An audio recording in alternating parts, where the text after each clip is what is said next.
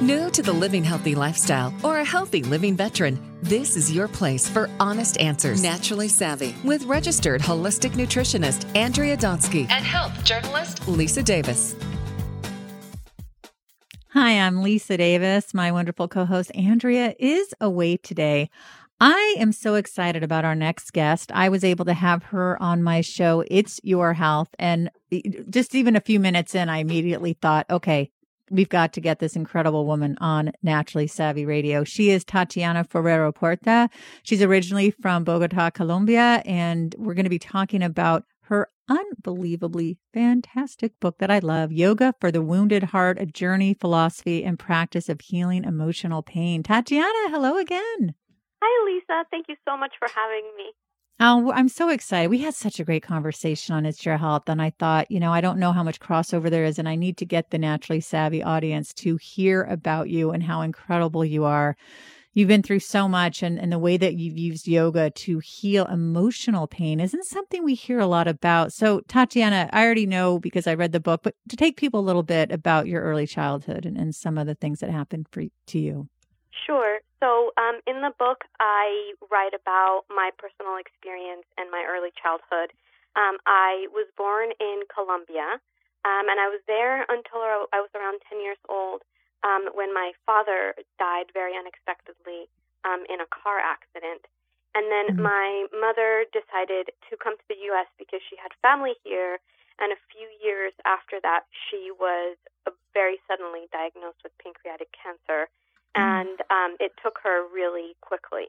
Um, at that point, my sister and I jumped around from foster care to foster care, and it was a situation where um, there was two big hits, right? And uh, my sister right. and I were 13 and 14 years old, and without having an opportunity to even be able to land in my mother's loss and what it meant to no longer have uh, parents.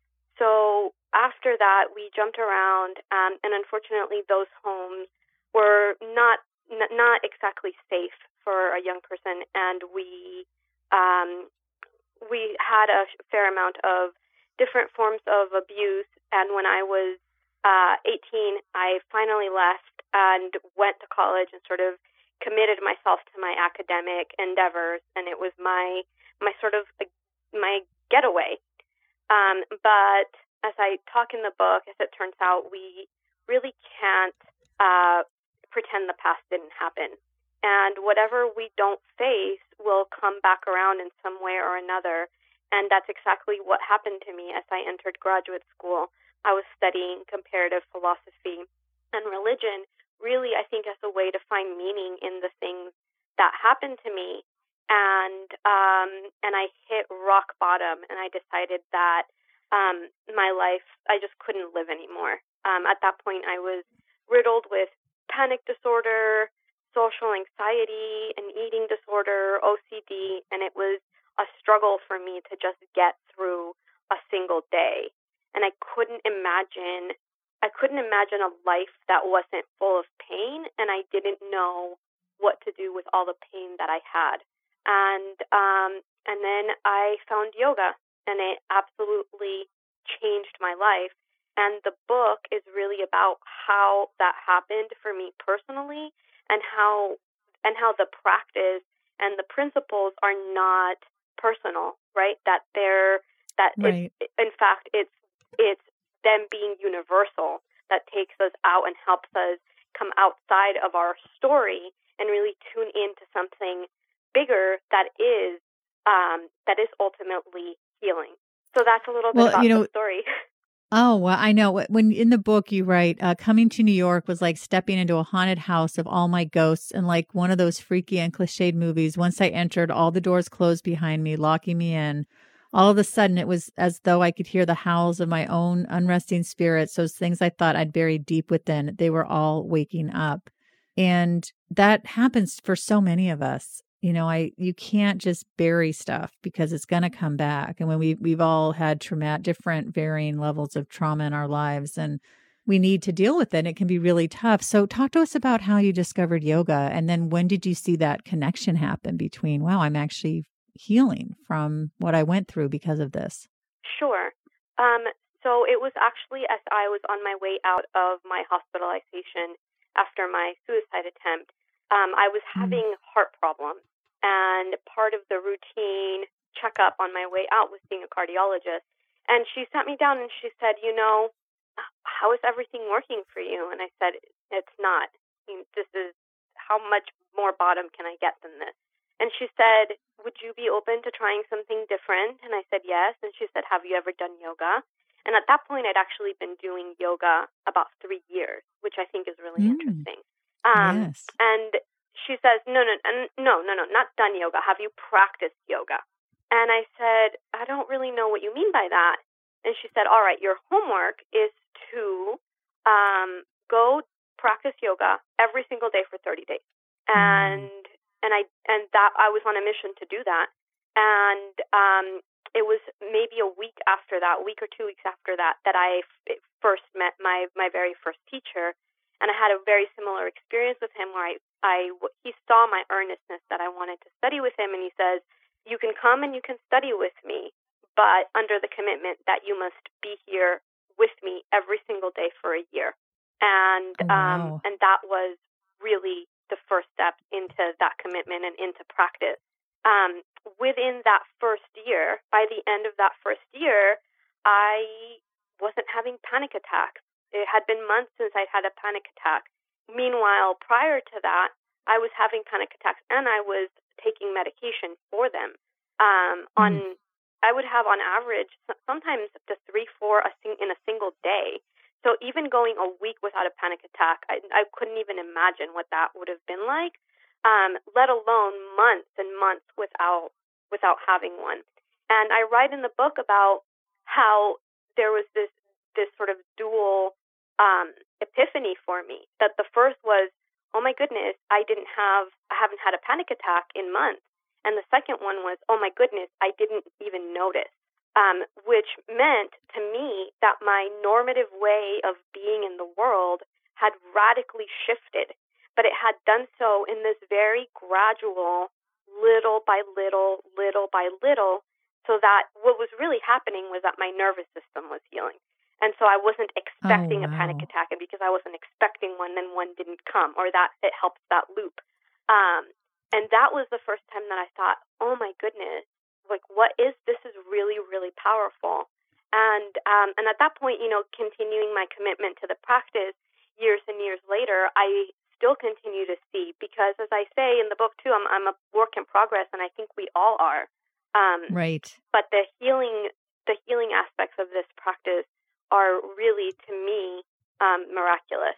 Oh my goodness, that is so exciting because it's just so hard. You know, lately I've been feeling a little bit stuck. I'm having some different changes in my career and some things going on just in my family and I'm I'm feeling this sort of tightness in my chest a lot that I've never had before. And I don't know if it's anxiety or stress or old stuff. So I, I need to um I need to get into a practice myself, which my husband keeps reminding me because he's really into his yoga practice and he's calm and centered and I'm jealous, but I need to do it for myself. And so many of us do, and like you said, um, so many people experience traumatic effects, and we're finding now that the science is ca- is catching up to the teachings, and and um, we see that about 70% of adults have undergone a traumatic experience in their lives. And I'm not wow. part of my mission or what I feel what I'm here to do is to is to educate people on that we what to do with trauma because most people were not emotionally educated for that. And what we're finding now is that daily stress, that compacted daily stress of day in and day out that it doesn't have to be one event that that compounded right. stress can equal trauma to the nervous system and to the brain. So i think it's a really important subject that doesn't get talked about a whole lot um, and that we're seeing i mean you read the news and even even just reading the news can be traumatizing sometimes. Oh my gosh it's, like, it's horrible. the, the question is what do we do with that? What do we do with the people who are grieving? What do we what do we do um, with the people who are suffering?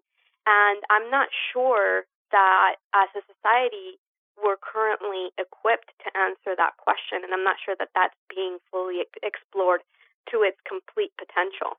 Yeah, I think that's such a good point. You know, you said something earlier that you've been practicing yoga, but it wasn't really a yoga practice. So, so differentiate for us because if I started going to yoga class and I was just, you know, doing some sun salutations, that might not work the same way that you're doing. There's something more, it sounds like. Is that correct? I would say that that's true. Um, yeah. If I if I'm going to get classic, if I can get classical for a moment and go Please, back to the yes. actual text of yoga, the, the yes, Yoga love of that. Patanjali, which have become, you know, the um, the canonical text of yogic philosophy, where we first find, historically speaking, a uh, a compilation of of sutras, they're called, or or of um, sentences and terms that define yoga as a practice. So the question is, well, what does it mean mm. to do mm. yoga versus to practice yoga, especially now, right. sort of the common understanding of it. And there's a portion in the sutras that says, look, here is what constitutes a practice. And um, and it says, and I'll, I'll use a little. I'm, I'm borrowing this from Swami Satchidananda, who is one of the swamis that brought yoga to the West um, in the 60s and has an ashram here mm. in um, in New York City. And he uses this allegory, and I think it's so funny and accurate. And he says, a, a, a student comes to a teacher and, and says, Teacher, I've heard that if I practice yoga, um, I will be less depressed, and all these great mm. things will happen, and I'll stop feeling so crummy. And the teacher says, Yes, that's true. And so the student says, Well, I've been practicing and nothing has happened. I still feel awful. And the teacher says, Well, how long have you been practicing? And the student says, Three days. so the first principle is that a practice must That's be attained funny. to for a long time.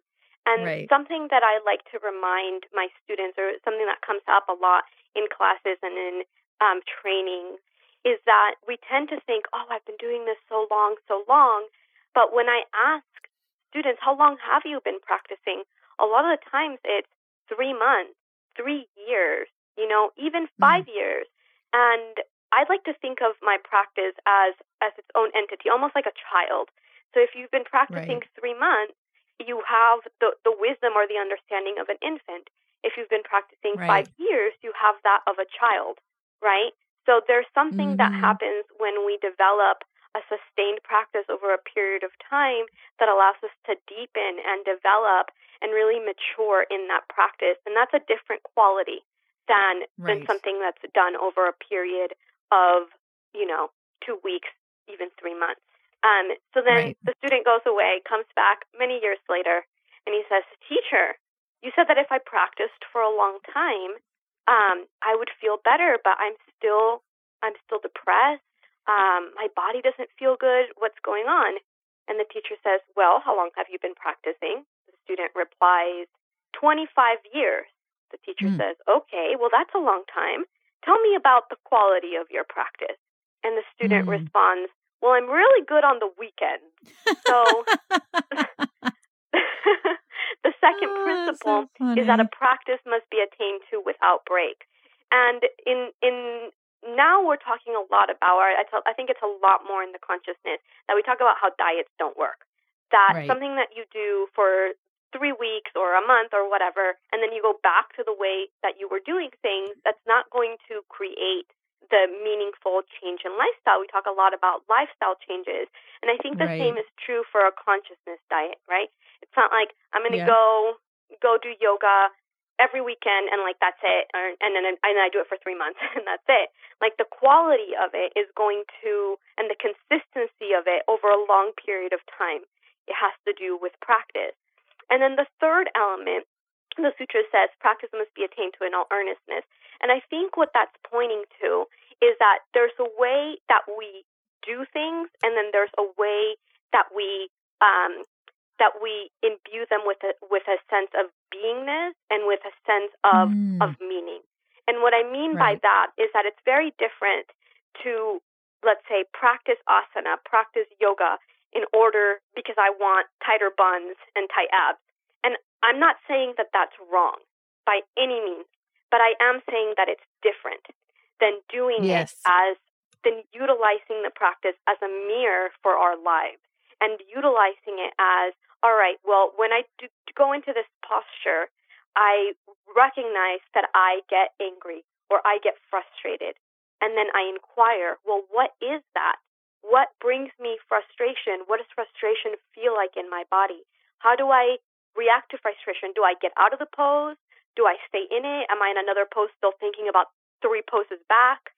And so the quality, again, is just so much, it's such a radical difference with how the same tool can be utilized in different ways. And so I think that that's really what constitutes practice that length in time, that consistency within the length, and then our intention, which is something very internal. Um, our intention to, to see it as a mirror for for our lives and our, our understanding and our growth. And when we do that, then it doesn't become um, I go to yoga. It becomes that right. yoga is everything that you do in life. Wow. That is so powerful. Now, being that your sister went through so many hardships as well, uh, is she into yoga? Yeah, she's a yogi through and through. Though um, mm. I would mm. say her her um, avenue hasn't primarily been the physical asana, but mm-hmm. her she's been a practicing meditator for years and years before I became a meditator. Um, and oh, that's great. You know, she had a, a different set of circumstances. Um, well, it affected her differently than it affected right. me, but nevertheless, her nervous system was absolutely impacted. And ultimately, it's not about the poses as much as it is about that that mindfulness, and and that's what we see um, over and over again in in current studies in neurobiology and psychology. That it's that mindfulness aspect um, and so, yeah, she's definitely a yogi. So, for people who are listening and they think, oh my goodness, this could be what I've been looking for, I've tried different types of therapies to help with my trauma, and I, or maybe what I'm doing is helping, but I want to do more. What, what's the best way to start? I think the best way to start is find a teacher who has mm-hmm. been uh, practicing for at least a decade, who has been practicing okay. and teaching for at least a decade. Somebody who's established in their practice and who um, you know that that that maturity in the practice will allow that person to either give you different tools but it, i think that finding a teacher is really important. Um, and it sometimes requires a little bit of research and it, it requires kind of seeking out different people and that part i've found that for people can feel a little bit discouraging or difficult um, and my advice would be to keep going because once you do find that person that speaks to your heart, um, it's really unlike any. It's like unlike any anything that I've personally ever experienced.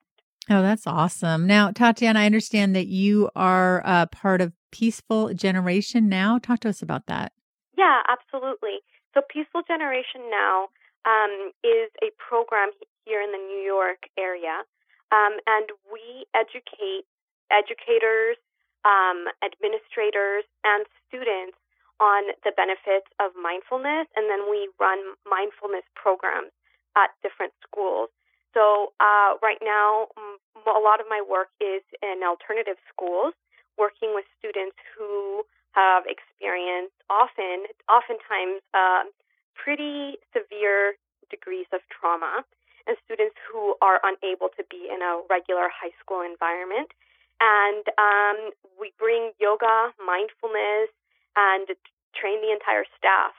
And in a in a meeting not that long ago, we were talking about the the the main counselor was telling the group was telling us how much since the program has started the culture, like the overall culture um, of the school has changed.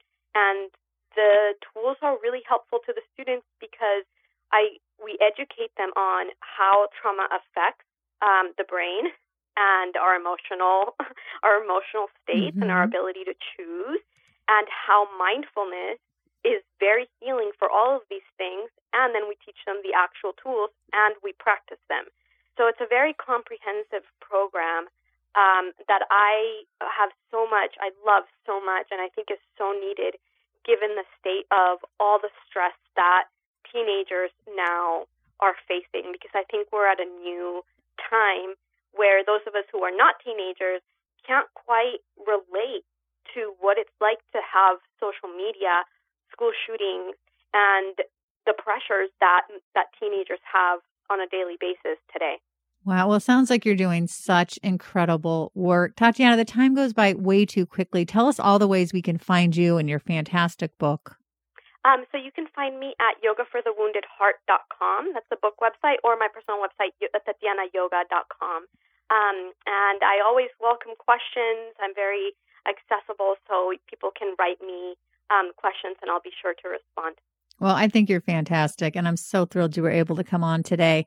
Uh, I want to thank uh, Tatiana. I also want to thank our wonderful sponsor this month, Organic India. Uh, seasonal cleansing is a time honored tradition in Ayurveda. Cleansing in the spring is one of the gateways to true wellness, preparing your body and mind for the new season by shedding those protective winter pounds, reestablishing your natural state of balance, and increasing your energy and vitality for the longer days ahead. Organic India is transforming the wisdom of ancient traditions into accessible, easy modern day practices to support you in achieving true wellness year round. So visit organicindiausa.com to learn more. I want to thank everyone for listening to Naturally Savvy. You can follow us at Andrea Donsky at Health Media Gal One. That's the number one, not O N E at your Radio MD and at Naturally Savvy. Thanks for listening and stay well.